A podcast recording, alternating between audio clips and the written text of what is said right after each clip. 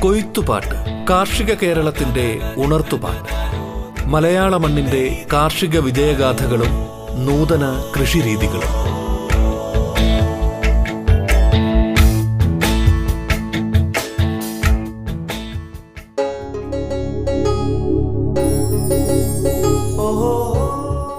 നമസ്കാരം പ്രിയ ശ്രോതാക്കളെ. കൊയ്ത്തുപാട്ടിൽ ഇന്ന് ശാസ്ത്രീയ വരാൽ കൃഷിരീതികൾ എന്ന വിഷയത്തിൽ കേരള കാർഷിക സർവകലാശാലയിലെ assistant professor Simi Rose Andrews സംസാരിക്കുന്നു.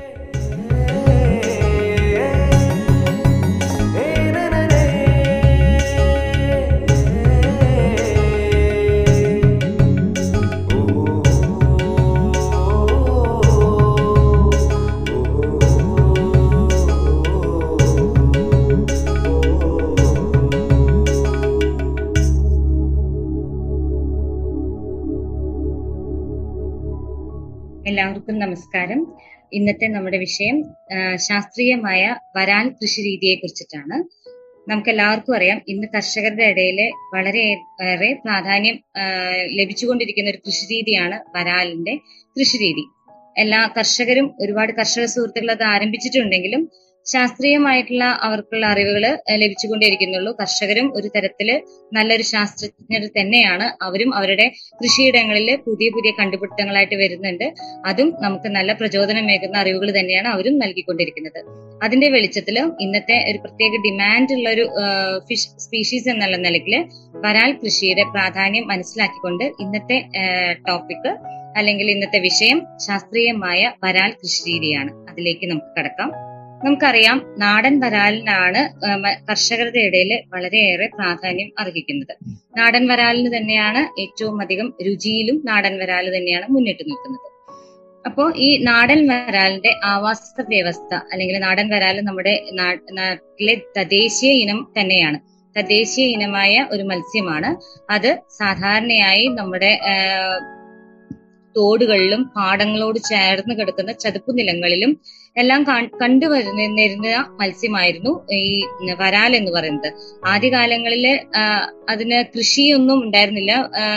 നാച്ചുറൽ ആയിട്ട് പിടിച്ചെടുക്കുന്ന ഒരു രീതിയായിരുന്നു. ഇപ്പോ അതിന്റെ വംശനാശം അല്ലെങ്കിൽ അതിന്റെ ലഭ്യത കുറഞ്ഞു തുടങ്ങി.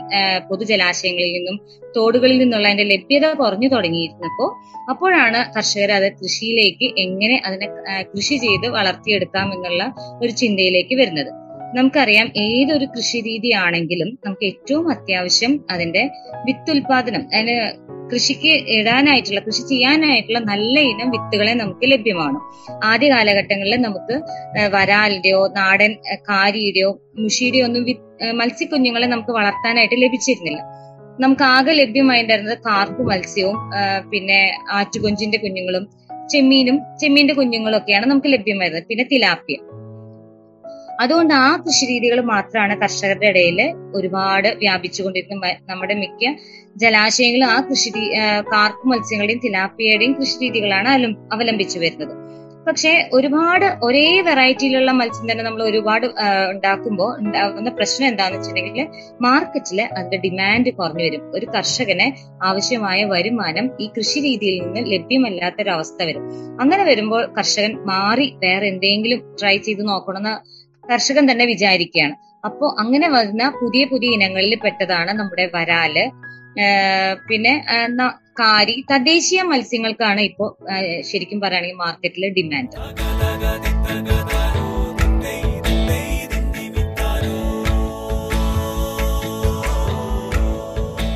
കൊയ്ത്തുപാട്ട് കാർഷിക കേരളത്തിന്റെ ഉണർത്തുപാട്ട്.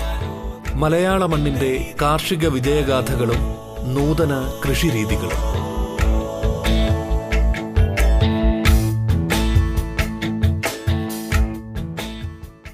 ഈ മത്സ്യത്തിനെ നമുക്ക് കാണുമ്പോൾ തന്നെ അറിയാം. എന്റെ തലഭാഗത്തേക്ക് നോക്കിയാൽ അറിയാൻ ഒരു ചെറുതായിട്ട് ഒരു പാമ്പിന്റെ ഒരു ഛായയാണ് കണ്ണുകൾക്കൊക്കെ. തലയുടെ ഭാഗത്തിനല്ല അതുകൊണ്ട് തന്നെ ഈ വരാൽ ഗ്രൂപ്പിനെ നമ്മളൊരു സ്നീക്ക് ഹെഡ്സ് എന്നാണ് പറയുന്നത്. അല്ലെങ്കിൽ മറൽസ് എന്നും ഇംഗ്ലീഷിൽ കോമൺ നെയിമായിട്ട് ഉപയോഗിക്കുന്നുണ്ട്. ഇത് ഈ മീനിന്റെ ഒരു പ്രത്യേകത എന്ന് പറഞ്ഞിട്ടുണ്ടെങ്കിൽ മറ്റുള്ള മത്സ്യങ്ങളിൽ നിന്നും അപേക്ഷിച്ച് ഇതിന് അന്തരീക്ഷത്തിലെ പ്രാണവായു എടുക്കാനായിട്ട് പറ്റും. അന്തരീക്ഷത്തിൽ നിന്നും ഓക്സിജൻ എടുത്ത് അതിന് ജീവിക്കാനായിട്ട് പറ്റും. അതുകൊണ്ട് തന്നെയാണ് ഇതിന് ചതുപ്പ് നിലങ്ങളിലൊക്കെ നമ്മൾ കാണുന്നതും ഒരുപാട് അത്ര നല്ല ക്ലിയർ വെള്ളത്തിൽ ഇതിന് ജീവിക്കണമെന്ന് താല്പര്യമൊന്നുമില്ല. ഒരുപാട് ഇത്തിരി ആഹ് പുല്ലൊക്കെ പിടിച്ച് നടക്കുന്ന കിടക്കുന്ന ഒരു ഭാഗങ്ങളിലാണ് ഈ വരാലുകളെ നമ്മൾ സാധാരണയായിട്ട് കണ്ടുവരുന്നത്. പക്ഷെ ഇപ്പൊ പാടങ്ങളിലോട് ചേർന്ന് കിടക്കുന്ന അങ്ങനത്തെ ആവാസ വ്യവസ്ഥകൾക്കൊക്കെ ഒരുപാട് മാറ്റം വന്നിരിക്കുകയാണ്. എന്താ വെച്ചാൽ പാടങ്ങളിൽ ഉപയോഗിക്കുന്ന അനിയന്ത്രിതമായ കീടനാശിനികളുടെ ഉപയോഗം മൂലം ഈ തദ്ദേശീയ ഇനങ്ങളായ എല്ലാ മത്സ്യങ്ങളുടെയും വംശനാശം അല്ലെങ്കിൽ അവരുടെ ആവാസ വ്യവസ്ഥയൊക്കെ നഷ്ടപ്പെടുന്ന ഒരു അവസ്ഥയാണ്. അതുകൊണ്ട് തന്നെ ഈ പൊതുജലാശയങ്ങളിലൊന്നൊക്കെയുള്ള ഇതിന്റെ വരവ് കുറഞ്ഞു വരികയാണ്. ആ സാഹചര്യത്തിലാണ് നമ്മൾ കൃഷി മൂലം എങ്ങനെ ഇതിനെ ഒരു കർഷകനെ വളർത്തിയെടുക്കാം എന്നുള്ളൊരു ചിന്തയിലേക്ക് നമ്മൾ വരുന്നത്. വരാലിന്റെ ഒരു ഇത് പറയുകയാണെങ്കിൽ എല്ലാ ഓരോ റീജിയൻ സ്പെസിഫിക് ആണ് ഈ വരാലിന്റെ. ഇപ്പോൾ തൃശ്ശൂർ മധ്യ കേരള ഭാഗത്തൊക്കെ ഉണ്ടെങ്കിൽ വരാലിന് നല്ല ഡിമാൻഡാണ് പക്ഷെ അത്രയും ഒരു ഡിമാൻഡ് എല്ലാ ജില്ലകളിലും ലഭിക്കണമെന്നില്ല. അപ്പോൾ ഒരു റീജിയൻ വൈസ് ആയിട്ട് ഇതിനൊരു ഇഷ്ടമുണ്ട്. ഓരോ എല്ലായിടത്തും ഇതിനൊരു ആക്സെപ്റ്റൻസ് ഉണ്ടാവണം എന്നില്ല അപ്പോൾ കർഷകര് അതനുസരിച്ചിട്ട് വേണം നമ്മൾ കൃഷി ചെയ്യുന്ന ഒരു ഇനത്തിന് എപ്പോഴും ഒരു കർഷകൻ കൃഷി ചെയ്യാനായിട്ട് ആരംഭിക്കുമ്പോൾ ആ, മത്സ്യത്തിന് അതിന്റെ മാർക്കറ്റിൽ എങ്ങനെയാണ് അതിന്റെ ഡിമാൻഡ് ഉണ്ടോ ഇല്ലയോ എന്നൊക്കെ അറിഞ്ഞിട്ട് വേണം നമ്മൾ കൃഷി ആരംഭിക്കാനായിട്ട്. അതിന് തീറ്റ എന്ന് പറയുന്നത് വരാലൊരു മാംസബുക്കാണ് അതിന്റെ ഏറ്റവും ഇഷ്ട ഭക്ഷണം എന്ന് പറയുന്നത് ചെറിയ ചെറിയ മത്സ്യങ്ങൾ അല്ലെങ്കിൽ പുഴുക്കൾ അല്ലെങ്കിൽ ജലജന്തുക്കൾ അങ്ങനെ അങ്ങനത്തെ എല്ലാം തിന്നുന്ന ഒരു മത്സ്യമാണ് മാംസ ബുക്കാണ് നമ്മുടെ വരാൽ. അതുകൊണ്ട് തന്നെ നമുക്കറിയാം മാംസബുക്കുകളായ എല്ലാ മത്സ്യങ്ങളെയും വളർത്തി കൊണ്ടുവരുന്ന ഏറ്റവും വലിയ പ്രശ്നം എന്ന് പറയുന്നത് അവർക്ക് ഹൈ പ്രോട്ടീൻ ആയിട്ടുള്ള ഒരു ഫീഡ് തന്നെ വേണം. അതിന് ഒരുപാട് കോസ്റ്റ് വരും. അതാണ് കർഷകർക്ക് വരുന്ന ഏറ്റവും വലിയ ചെലവ് എന്ന് പറയുന്നത്. ഫീഡ് കോസ്റ്റ് എന്ന് പറയുന്നത് ഒരു ഒരു എക്വോകൾച്ചർ അല്ലെങ്കിൽ കൃഷിയിൽ ഒരു അറുപത് മുതൽ എഴുപത് ശതമാനം വരെയും വരുന്നത് ഫീഡിന്റെ തീറ്റയുടെ ചെലവാണ്. ഈ ഈ മാംസബുക്കുകളെ വളർത്തിക്കൊണ്ടുവരുന്ന എല്ലാ കർഷകരും അനുഭവിക്കു അനുഭവിക്കുന്ന ഏറ്റവും വലിയ പ്രശ്നം അതിന്റെ തീറ്റയുടെ ചെലവ് തന്നെയാണ്. അതിന്റെ അത് കുറച്ച് കൊണ്ടുവരിക എന്നുള്ളത് തന്നെയാണ് ഏറ്റവും അത്യാവശ്യമായിട്ടുള്ള ഒരു ഘടകം ഇതിൽ ഇനി ഈ മീനിന്റെ ഒരു പ്രത്യേകത എന്ന് പറഞ്ഞിട്ടുണ്ടെങ്കിൽ വരൾച്ചയെ അതിജീവിക്കാനായിട്ട് നല്ല കഴിവുള്ള ഒരു മത്സ്യമാണ് വരാൽ എന്ന് പറയും വരാൽ എന്ന് മാത്രമല്ല നമ്മുടെ കാരിയാണെങ്കിലും എല്ലാം തദ്ദേശ ഇനങ്ങളായിട്ടുള്ള ഒരുപാട് മത്സ്യങ്ങൾക്ക് അതിനുള്ള കഴിവുകളുണ്ട്. വരൾച്ച തുടങ്ങുമ്പോൾ ഇത് ചെളിയിൽ ഇങ്ങനെ പൂണ്ടുപോയിരിക്കും. എന്നിട്ട് വരൾച്ച കഴിയുമ്പോൾ ആദ്യമായി പുറത്തേക്ക് വരും അങ്ങനെ ഉള്ള ഒരു പ്രത്യേക ഒരു മാറി വരുന്ന നമ്മുടെ അന്തരീക്ഷത്തിൽ അനുസരിച്ച് ജീവിക്കാനായിട്ട് ഈ വരാലിന് സാധിക്കും. അതുപോലെ തന്നെ ഉപ്പിന്റെ സാന്ദ്രത. മിക്ക ശുദ്ധജല മത്സ്യങ്ങൾക്കും ഉപ്പിന്റെ സാന്ദ്രത കൂടിക്കഴിഞ്ഞാൽ അവർ പെട്ടെന്ന് തന്നെ ചത്തുപോകും. പക്ഷെ ഈ വരാലിന്റെ കേസിൽ ഒരു പത്ത് പി പി ടി വരെയൊക്കെ അതിന് പിടിച്ചു നിൽക്കാൻ പറ്റും. പക്ഷെ വളരാൻ പറ്റില്ല നന്നായിട്ട്. വളരുന്നത് ഒരു അഞ്ച് പി പി ടിക്ക് താഴെ. ഗ്രാ പി പി ടി എന്ന് പറഞ്ഞിട്ടുണ്ടെങ്കിൽ അത്രയും ഗ്രാം പെർ ലിറ്റർ എന്നുള്ള കണക്കാണ്. ഉപ്പിന്റെ സാന്ദ്രതയുടെ അളവാണ് പി പി ടി. അപ്പൊ അഞ്ച് പി പി ടിക്ക് താഴെയുള്ള ഏത് ശുദ്ധജല മീൻസ് ഏത് ജലാശയങ്ങളിലും ഈ വരാലിനെ നമുക്ക് വളർത്താനായിട്ട് സാധിക്കും. അപ്പൊ ഈ വരാലിന്റെ മെച്യൂരിറ്റി അല്ലെങ്കിൽ പ്രജനനത്തിന് പാകമാകുന്ന സമയം ഒന്നു മുതൽ രണ്ട് വർഷം ചിലത് ഒന്നര ഒരു വയസ്സിന് ശേഷം മുന്നിലേക്ക് പോകുമ്പോഴെല്ലാം എല്ലാ വരാലുകളും ഒരുപോലെ തന്നെ പ്രജനനത്തിന് സജ്ജമായിരിക്കും.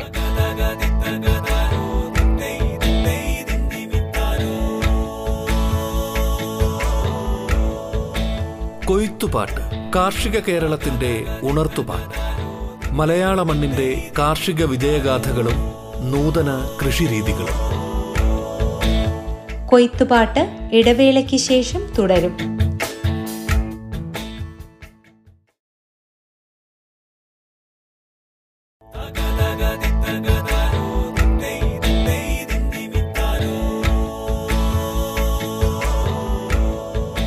കൊയ്ത്തുപാട്ട് കാർഷിക കേരളത്തിന്റെ ഉണർത്തുപാട്ട്.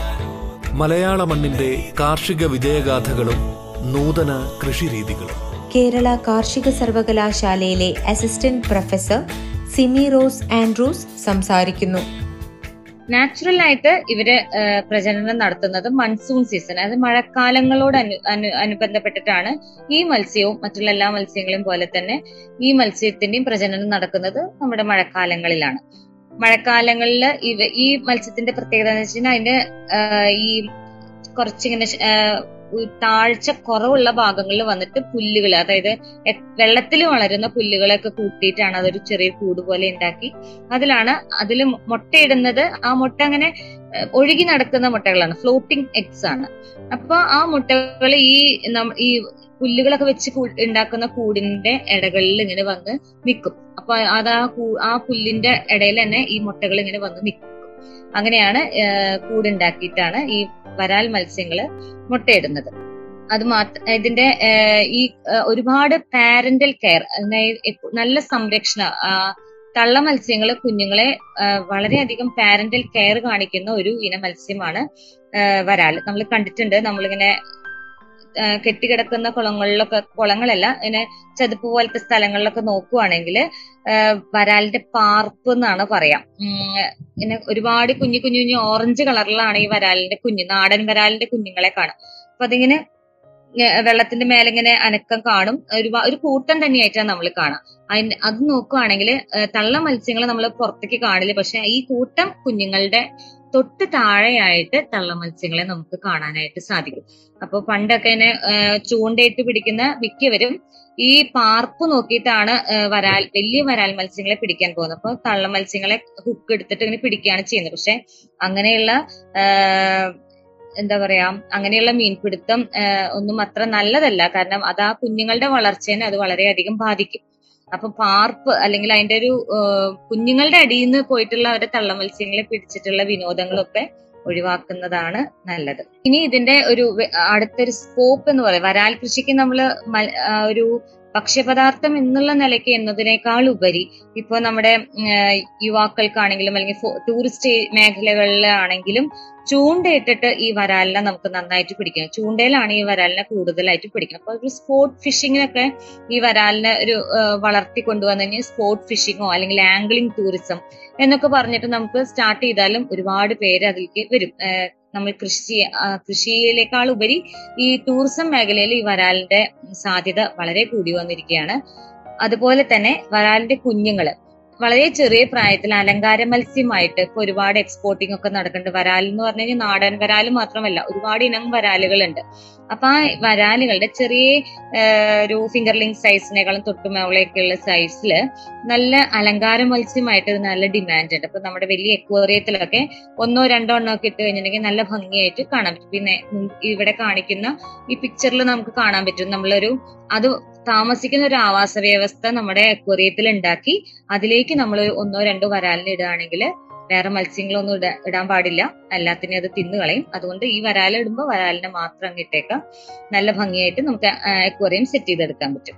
ഇപ്പോഴാണ് അതിന്റെ ഒരു കൃഷിയിലേക്ക് വരാലിന്റെ കൃഷി ഇപ്പോഴാണ് കർഷകരുടെ ഇടയിൽ വളരെയധികം ഡിമാൻഡ് അല്ലെങ്കിൽ പ്രാധാന്യവും നല്ല ഇൻട്രസ്റ്റോടു കൂടി കർഷകർ മുന്നിട്ട് ഇറങ്ങി വരുന്നത്. വരുന്നു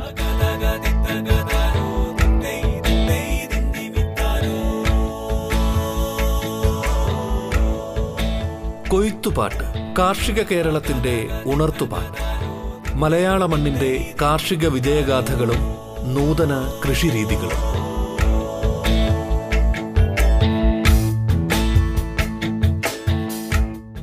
വിവിധ ഇനം വരാലുകൾ ഉണ്ടെന്ന് പറഞ്ഞു. അതിൽ സാധാരണ നമ്മുടെ നാട്ടിൽ കാണുന്നത് നാല് തരം വരാലുകളാണ്. ഒന്ന് ചെന്ന സ്ട്രയേറ്റസ് അതാണ് നമ്മുടെ നാടൻ വരാൽ.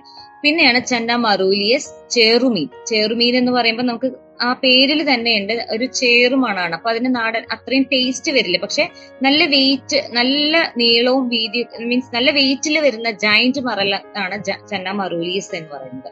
അപ്പൊ അത് മീറ്റ് കണ്ടന്റ് അതിന്റെ ഫ്ലഷ് ഒക്കെ ഭയങ്കര കൂടുതലുള്ളതുകൊണ്ട് അതിന് ഒരു ഡിമാൻഡ് ഉണ്ട്. പക്ഷെ ടേസ്റ്റ് കുറവാണ്. നാടൻ വരാലിനേക്കാളും ടേസ്റ്റ് കുറവാണ്.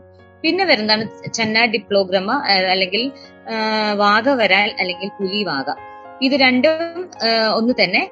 ഈ ചെന്ന ഡിപ്ലോഗ്രാമ എന്ന് പറഞ്ഞിട്ടുണ്ടെങ്കിൽ അതിന്റെയും ടേസ്റ്റ് കുറവാണ്. അതൊന്നും കർഷകർ വ്യാപകമായിട്ട് കൃഷി ചെയ്ത് തുടങ്ങിയിട്ടില്ല. അതിന് ഡിമാൻഡ് കുറവാണ്.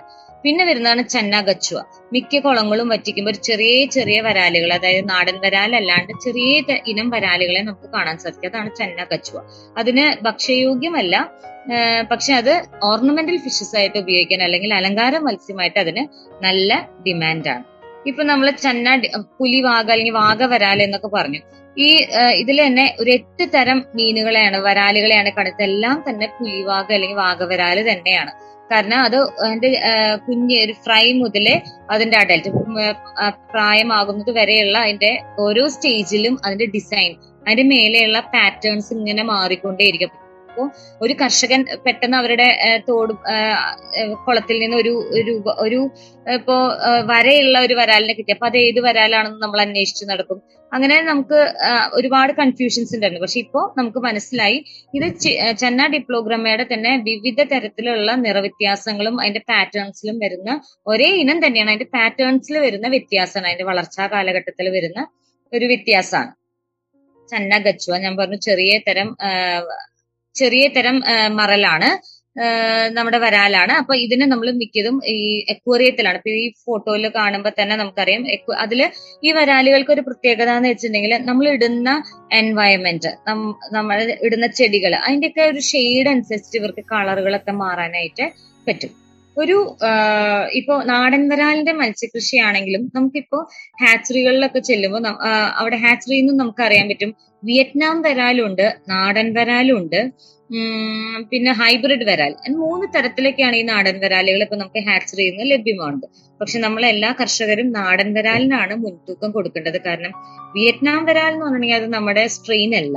അത് വ്യത്യാസമുണ്ട്. വിയറ്റ്നാമിൽ നിന്ന് വരുന്ന ഒരു വരാൽ വകുപ്പ് തന്നെ നാടൻ വരാലിന്റെ തന്നെ സെയിം തന്നെ പക്ഷെ അതിന്റെ സ്ട്രെയിനുകൾ വ്യത്യാസമുണ്ട്. അപ്പൊ നമ്മൾ നാടൻ വരാലുകളെ കൃഷി ചെയ്യാനാണ് പ്രോത്സാഹിപ്പിക്കുന്നത്. കാരണം അതിനാണ് ടേസ്റ്റ് കൂടുതൽ ഹാച്ചറിയിൽ നിന്ന് അത് ചോദിച്ചു വാങ്ങിക്കാൻ തന്നെ പറ്റും നാടൻ വരാലിന്റെ കുഞ്ഞുങ്ങളെ വേണം ഇനി ഇനിയിപ്പോ നമുക്കൊരു വരാലിനെ ഒന്ന് ബ്രീഡ് ചെയ്യിപ്പിക്കണമെന്ന് ആഗ്രഹം ഉണ്ടെന്ന് വെച്ചിട്ടുണ്ടെങ്കിൽ അല്ലെങ്കിൽ ഹാച്ചറീസ് തുടങ്ങണമെന്ന് ആഗ്രഹം ഉണ്ടെങ്കിൽ ഏറ്റവും അത്യാവശ്യം നമുക്ക് അതിന്റെ ബ്രൂഡ് അതായത് തള്ള മത്സ്യങ്ങളെ നമ്മൾ വളർത്തിക്കൊണ്ടുവരണം അല്ലെങ്കിൽ നമ്മൾ പൊതുജലാശയങ്ങളിൽ നിന്ന് പിടിച്ചെടുക്കണം. പൊതുജലാശയങ്ങളിൽ നിന്ന് പിടിച്ചെടുക്കുമ്പോൾ നമ്മൾ ഹുക്ക് വെച്ചിട്ടൊന്നും പിടിക്കാൻ പാടില്ല.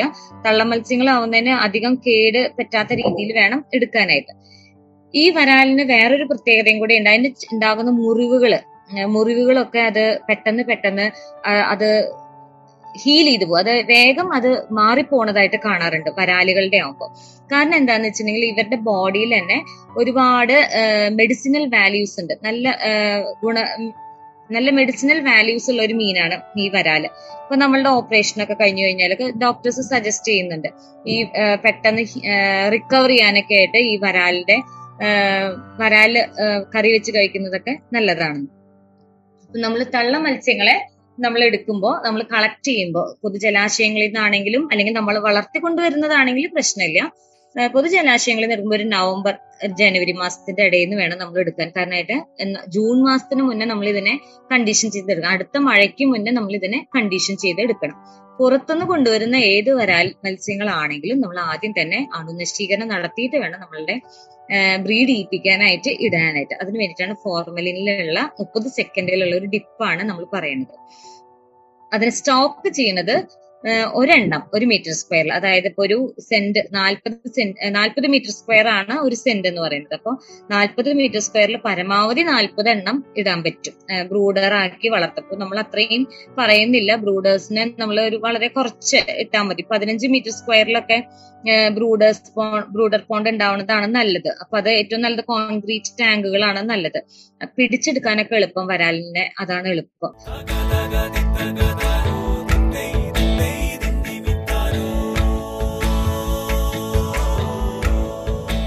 കൊയ്ത്തുപാട്ട് കാർഷിക കേരളത്തിന്റെ ഉണർത്തുപാട്ട്.